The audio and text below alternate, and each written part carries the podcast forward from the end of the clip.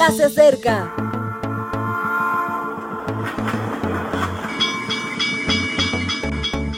Partimos ya.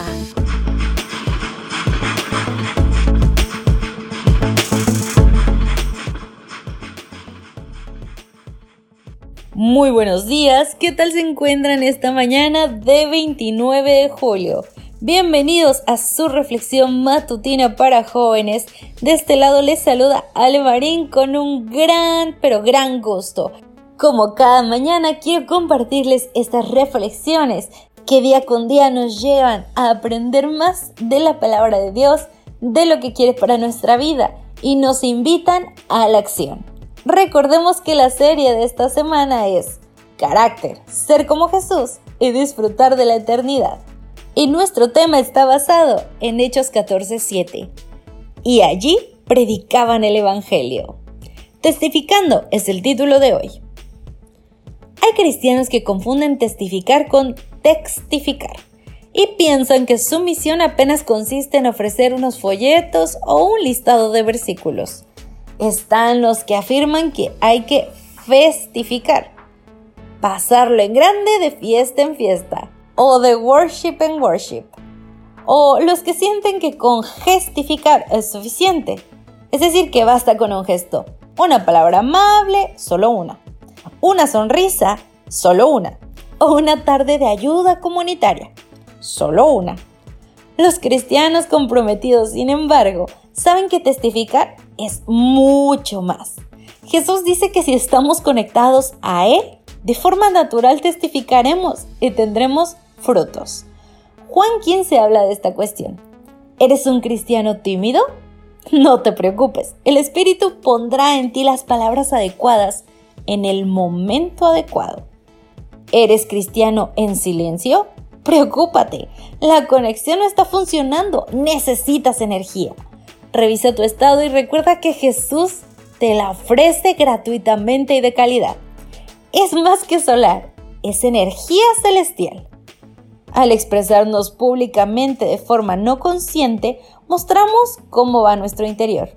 ¿No has observado que hay personas que repiten mucho palabras como yo, mi y me?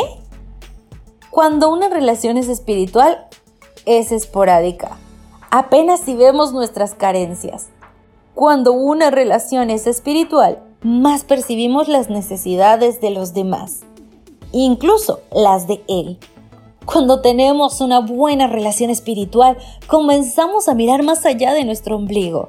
Sé que te va a doler, pero debes saber que no eres el centro del mundo. Y testificamos. Observamos aquella blanquísima sonrisa de nuestra amiga y nos sentimos mejores. Detectamos esa mirada triste de nuestro familiar y nos encogemos. Apreciamos el apretón de manos, el beso de la mejilla, el saludo cordial. Es cuando deseamos formar parte de esa cadena de empatía que mejora el mundo. En ocasiones, tal relación nos lleva más allá. ¿Qué necesita Dios de mí? Un Dios amoroso. A la fuerza debe necesitar cariño.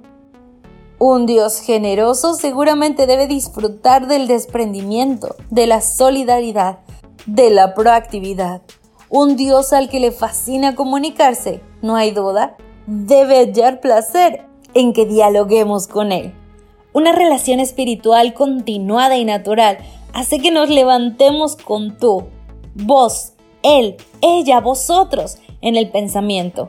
Un enfoque así hizo que un día Jesús decidiera hacerse humano.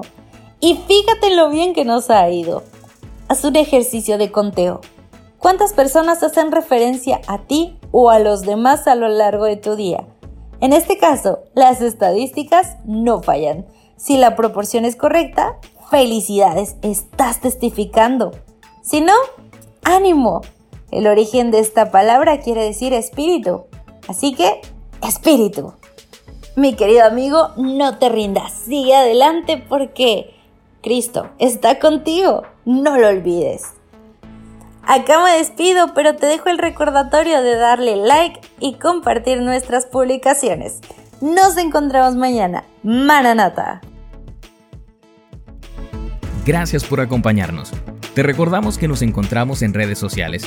Estamos en Facebook, Twitter e Instagram como Ministerio Evangelike También puedes visitar nuestro sitio web www.evangelike.com.